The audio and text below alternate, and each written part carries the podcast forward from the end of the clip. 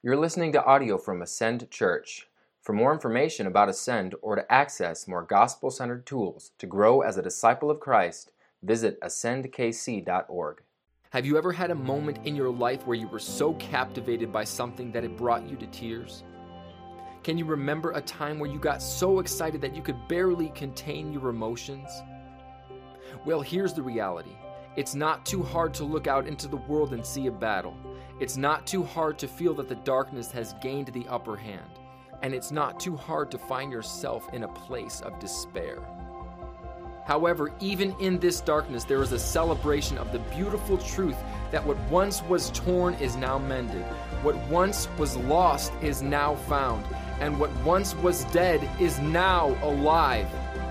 The garden of God's desire to dwell with man has bloomed in the shape of an empty tomb.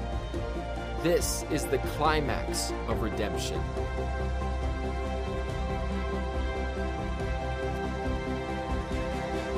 In just a moment, I'm going to have you open your Bibles, but what that video reminds us is that there are themes that have been weaving about throughout history.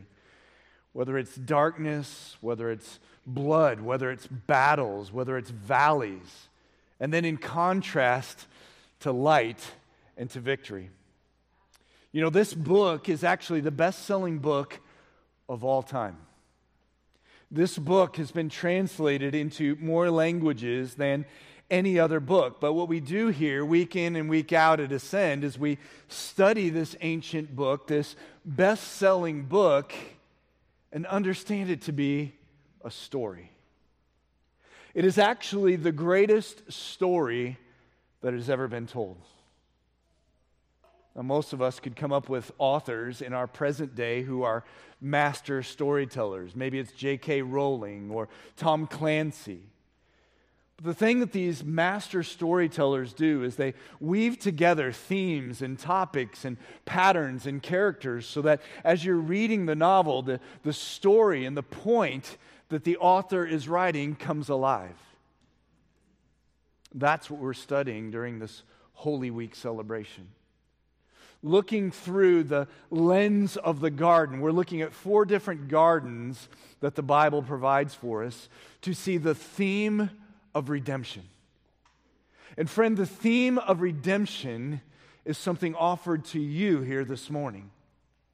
It is the opportunity for you as you have pursued all kinds of offerings this world has to offer the, the invitation to find satisfaction in work or relationships or possessions. You find them to be empty. This, this morning, is the hope you've been looking for. So, what I want you to do is bow your heads and close your eyes. Would you do that for me? This morning, this is so much more than a religious exercise. It's so much more than an event that you're using to celebrate a holiday. This is a personal journey and invitation for you.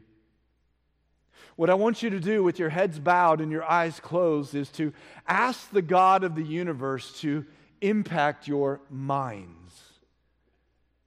to impact your hearts to impact your souls. And I believe that if you will genuinely ask God to do this, that the story that we will unpack this morning has something for you. It has something for you that will provide hope and help that nothing else this world can offer. What's amazing is that God's word says that when we ask Him anything according to His will, not only does He hear us, but He will actually answer us. So as I pray, would you ask God to do this for you? Father, I thank you for Resurrection Sunday that offers to us the invitation to find hope and help in the garden. Hope and help in redemption. Hope and help in the person and work of Jesus Christ. I pray that if there's anyone here that has not surrendered their life to Christ, that has not received forgiveness of their sins, that is not trusting in Christ's completed work for their salvation, that as we unpack the story of Easter, your Holy Spirit would empower them to respond.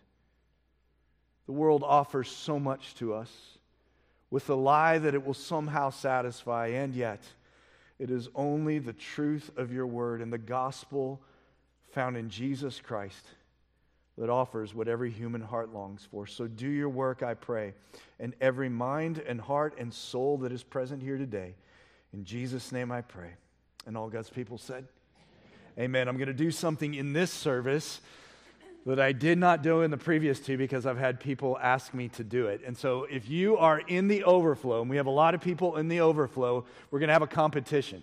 So I'm going to say the phrase, He is risen. And if you've been part of a church, that has done this in the past, the proper response is, He is risen indeed. So here's what we're going to do. You who are in the overflow, we want to hear you in here. We're, we're going to try to be loud, but we want to be able to hear you in the overflow. And so I'm going to say, He is risen, and then everybody respond, He is risen indeed. Here we go. He is risen. I think they did pretty well. I might have been able to hear them, but he is certainly risen. And, this back and forth is not simply a religious exercise, it is an expression of the hope of humanity. And as we enter the garden of the empty tomb, we, we have the opportunity to build on the previous two sermons. The first one was an opportunity for us to enter the Garden of Eden. And in the Garden of Eden, what we saw is the Creator laid out the elements that would satisfy humanity. Everything that we need as humans to be truly satisfied is found in the Garden of Eden, but Adam and Eve made a mess of it. And in their sin, humanity and creation has been corrupted.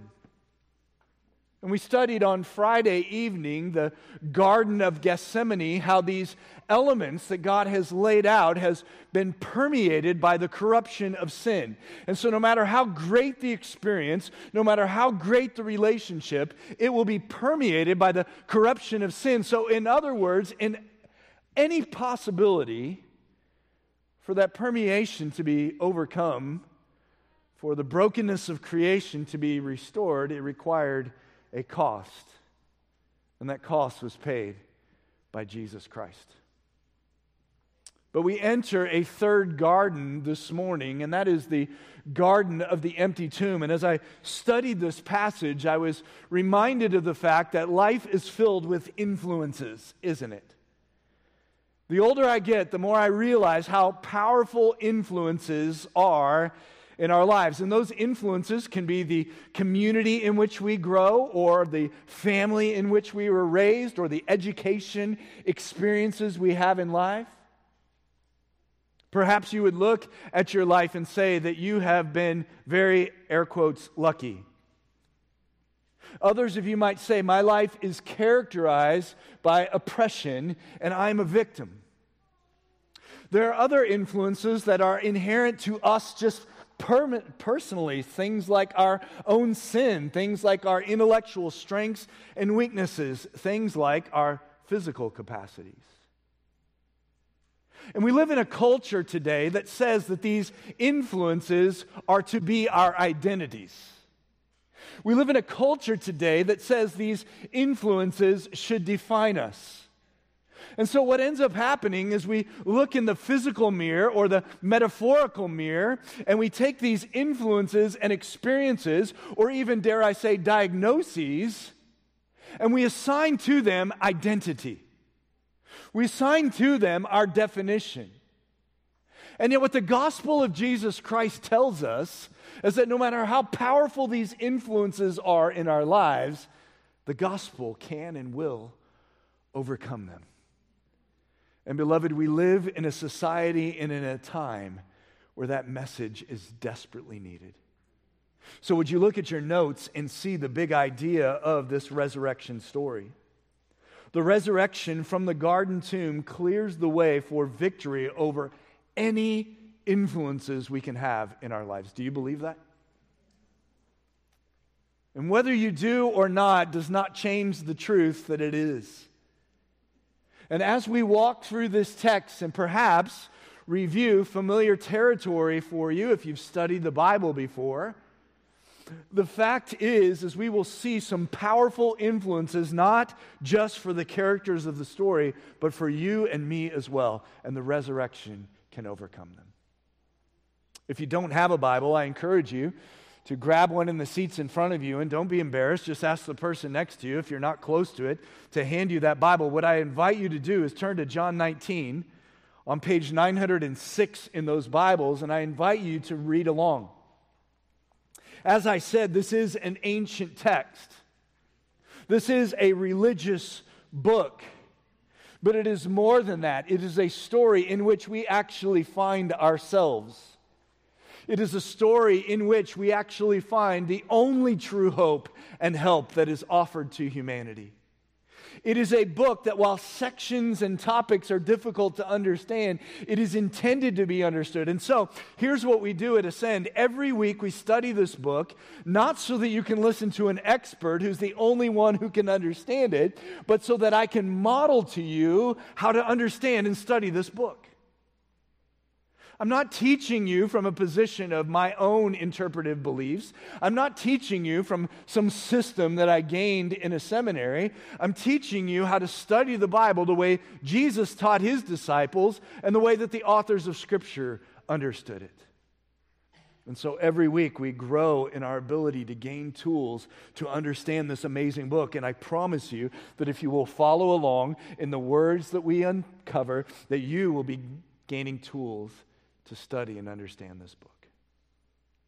So let's first look at the climax that the resurrection teaches us, and that is that the resurrection overcomes prison. The resurrection overcomes prison. Look at John 14, beginning in verse 40. I said 14, it's 19. John 19, verse 40, it says, So they took the body of Jesus and, would you look at this phrase, bound it would you underline that phrase in your Bibles? Would you circle it? Whatever you have to do to call it out. I, I think that this is important. The master storyteller, John, is using a phrase that he had just used a few verses prior to actually advance the story and add color to it in a way that will teach us. Look back, if you would, at John chapter 18. John chapter 18 is the account of Jesus with his disciples in the Garden of Gethsemane. And in John 18, verse 12, it says So the band of soldiers and their captive, captain and the officers of the Jews arrested Jesus and bound him. It's the same word. And I think what John is doing is showing that people attempted to bind Jesus with handcuffs and chains, but also his dead body was bound in linen. Now, I want to show you two sides of this binding or two sides of this imprisonment because I think you're going to find yourself in one of the two sides.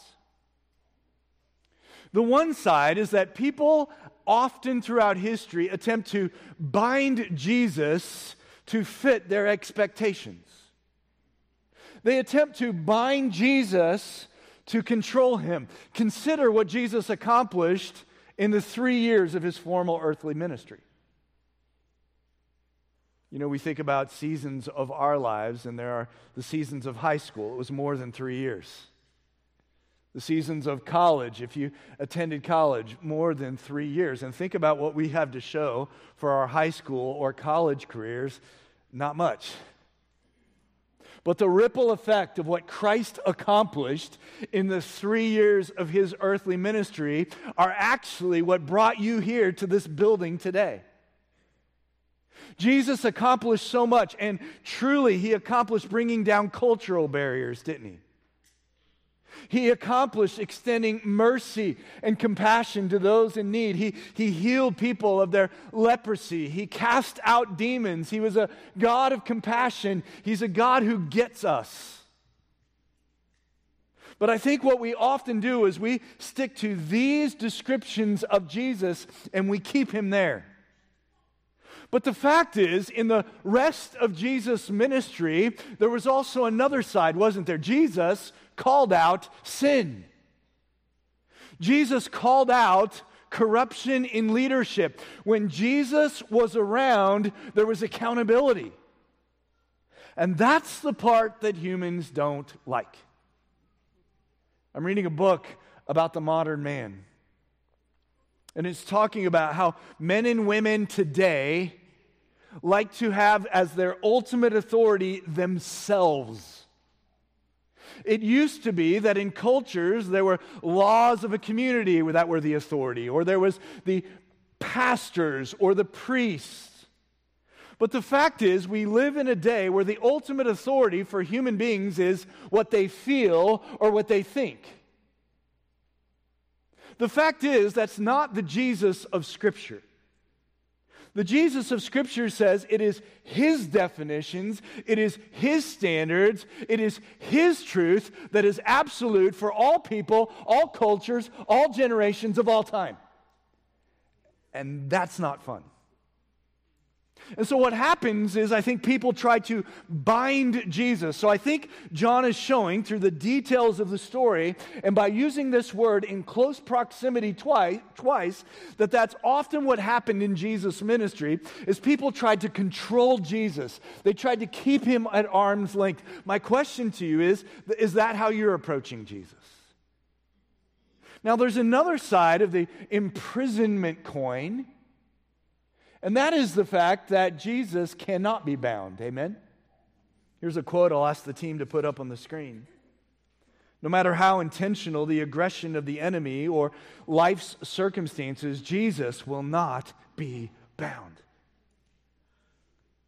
What a beautiful imagery this is so that no matter what you bring to the table of the gospel, no matter what you bring to this topic of the cross, no matter what your past, no matter what your personality, the fact is is that Jesus cannot be bound and neither can you when you trust his completed work. All of that is expressed in this garden. It says in verse 41 Now, in the place where he was crucified, there was a garden, and in the garden was a new tomb in which no one yet had been laid. Verse 42 So, because of the Jewish day of preparation, since the tomb was close at hand, they laid Jesus there. I'm going to show you a picture of three images that I took when I was in Israel. This is in Jerusalem in what is referred to as the Garden Tomb. And we've laid out this picture because if you were standing in the garden, this is essentially where everything would be. Over on the right side, as you look at the cliff, there's some cave indentations. And a lot of scholars believe that if you look back, it looks like a skull, and that might be why that mountain was called the place of the skull. But as you enter the garden, look at the contrast between the, the stone and the browns of Israel and the garden and the vibrance. What a contrast that is. And when you walk into this garden, if any of you have ever been there, the, the contrast is beautiful. It almost takes your breath away. But the, the most beautiful thing in this garden is there in the middle. It's this tomb that is hewn out of the rock that is empty. And friends, it's this garden and that tomb that reminds us that prison can be overcome through the resurrection. And so, friend, no matter where you find yourself here today, whether you're trying to imprison the Jesus of Scripture by making him fit your definitions, by holding him at arm's length, or whether you come to the gospel in the imprisonment of the past or your personality. The binding of Jesus, the imprisonment of Jesus reminds us that Jesus cannot be bound, and if you trust in him, neither can you. Number two, the second climax is that the resurrection overcomes personalities. We're going to skip Mary in verse 1 and we'll come back to her in just a moment. But it says in verse 2 that Mary ran and went to Simon Peter, and it says the other disciple, the one whom Jesus loved. Now, in the Gospel of John, John never mentions his own name. And while we don't know exactly why John refers to himself in this secondary description, it's most likely that he was so amazed that God saved him. So amazed and humbled by the fact that the Messiah chose him to be one of his own So, this is Simon Peter and the Apostle John. Now, if you've studied the Bible, you know that these were powerful personalities.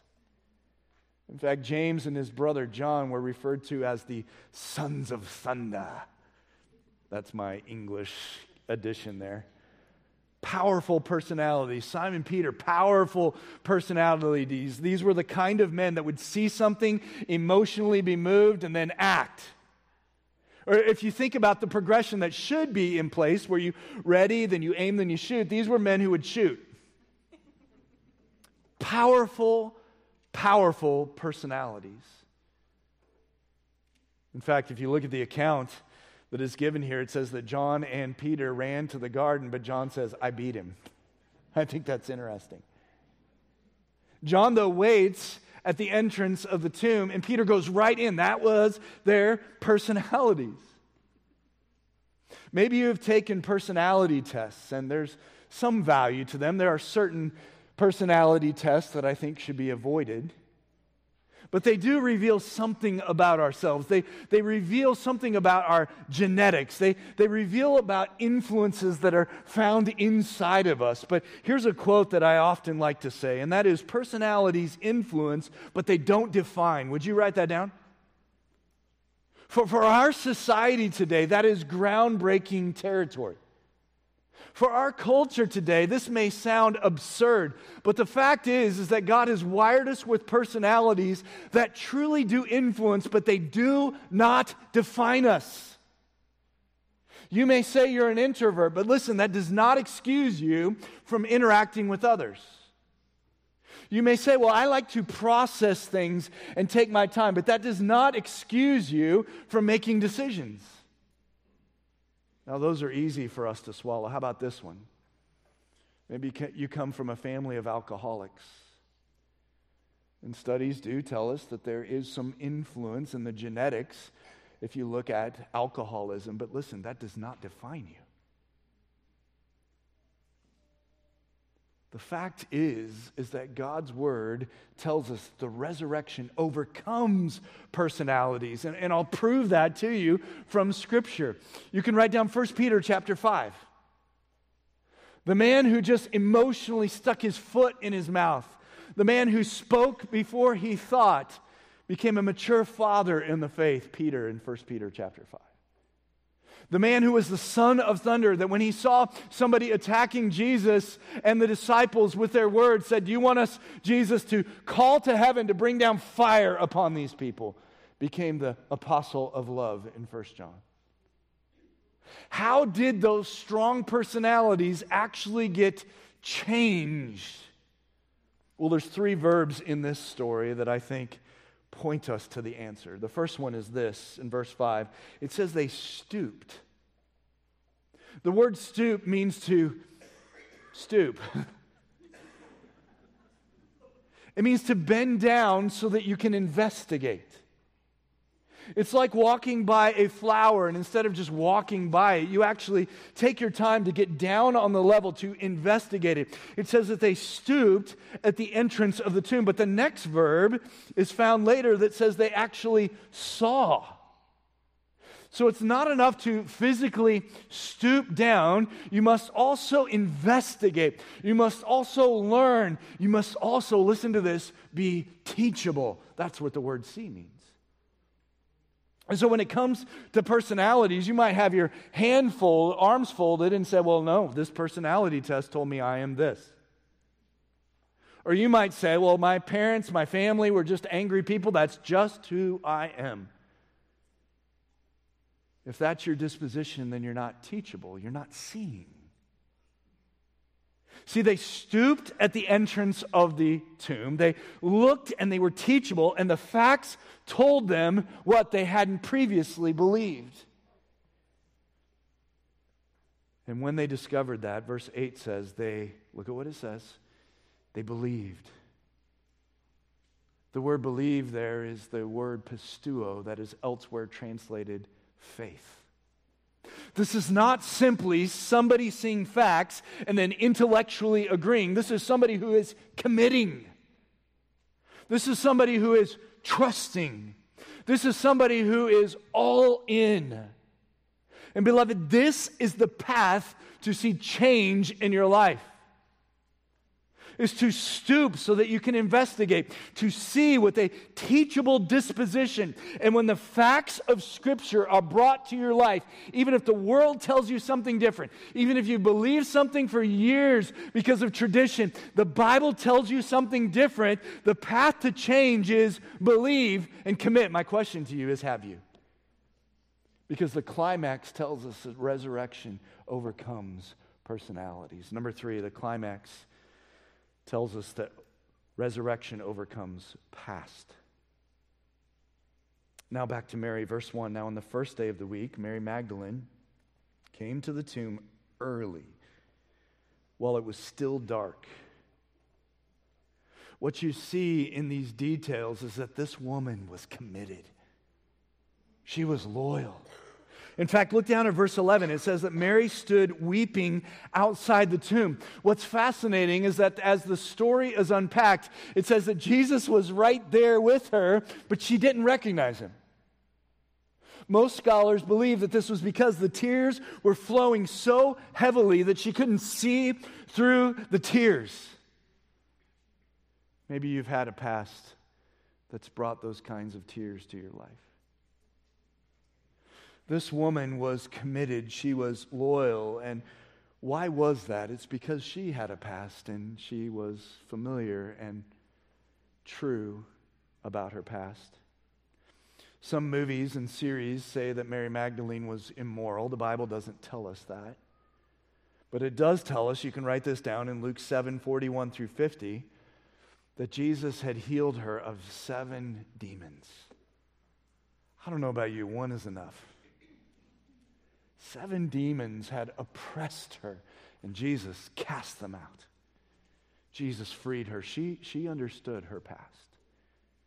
But Jesus had confronted it and had changed her. But it wasn't just the casting out of demons, I think, that actually overcame her past. And I would submit to you that it's right here in the text. Verse 15 says that Jesus said to her, Woman, why are you weeping? Whom are you seeking? She supposed him to be the gardener, and she said, Sir, if they, you have carried him away, tell me where you have laid him, and I will take him away.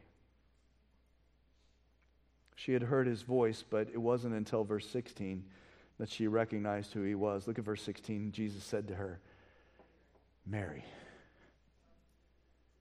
You know what's interesting is that the same author of John 20 is the same author of John 10, and I think that's what actually teaches us what overcame her past. You can write down John chapter 10 and verse 3. Jesus says, I am the good shepherd. My sheep know my voice, and I know them by name. Friends, the way that Mary's past was overcome was by her surrendering to the great shepherd. Listen to this any past can be overcome by the power of the resurrection through a life submitted to the great shepherd. Friends, that is why you came today. You might have thought that you came today because this is Easter and you go to church. That's what you do. You might have thought that you came today because a friend invited you. You might have come today because this is your church home. But this is why you came today. This statement any past can be overcome by the power of the resurrection through a life submitted to the great shepherd. Jesus overcomes any past. And you might be limited in reflecting on your past and thinking only of activities. You might say, Well, Pastor, you don't know. I don't have a whole lot of bad in my past. Yes, you do, because you're in your past. Consider what a pastor gave as an illustration. Matthew 18 is an amazing story of the gospel of Jesus Christ. There's a servant and a master. And Jesus says that the servant owed the master 10,000 talents. The master forgave that servant. And then that servant went out to a fellow servant who owed him a thousand talents, and he did not forgive him. And what this pastor showed us is that if you plug that formula into Excel so that the thousand talents is just a bar that is an inch high, the bar of the 10,000 talents would be seven miles high. That has nothing to do with what you've done, it has everything to do with who you are. And so, friend, no matter what you've done in your past, no matter what's been done to you in your past, the fact is, is you have a debt seven miles high that Jesus is ready to forgive. And not only is he ready, he does it because of the resurrection. Have you received that forgiveness? Have you trusted in his completed work? Have you laid down the throne of your life and trying to do it yourself and picked up the cross and followed after him? You know what's interesting is that it doesn't just stop there. Mary falls at his feet. She is worshiping him, which is proper and appropriate. But look what Jesus says to her in verse 17. He says, Do not cling to me. I've struggled in the past with why Jesus said this to her. Isn't it appropriate for Mary to be worshiping at Jesus' feet? But, but, but I think the point is the same as what Jesus said to John in, John in Revelation chapter 1. As John fell at Jesus' feet in the vision of Jesus' glorified body in Revelation 1, Jesus says, Do not linger, do not stay here. There's work to be done. And I think that's what Jesus is saying to Mary. Listen to this. Overcoming the past empowers and expects a life that courageously goes forward in the power of the gospel. Friend, no matter what you see in the mirror, no matter what you see in your past, if you have responded to the gospel of Jesus Christ, the resurrection has overcome it. And it is not enough for you to just linger and stay in this worship service. There's work to be done. Go out and do it courageously.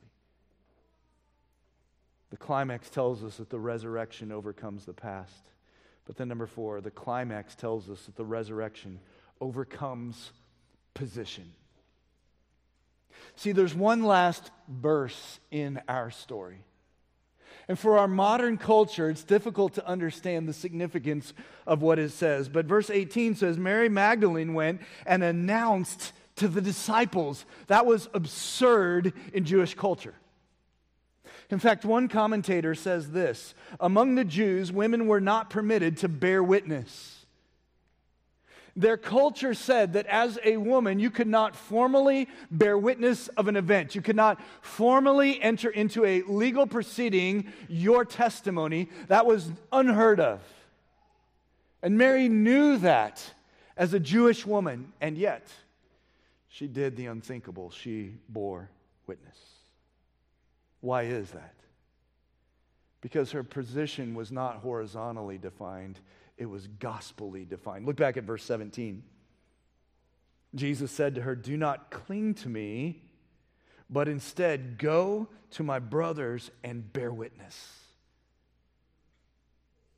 Mary's position was not horizontally or culturally defined. It was not defined by her personality or her past. Her position was defined by who she was in Christ. It reminds me of a story that D.L. Moody told of a young teenage girl. She was a beautiful young lady, very talented, had the world at her fingertips. Unexpectedly, she became sick, so sick that it relegated her to a bed, half of her body being paralyzed. Her sight was all but gone, but her ears were very clear.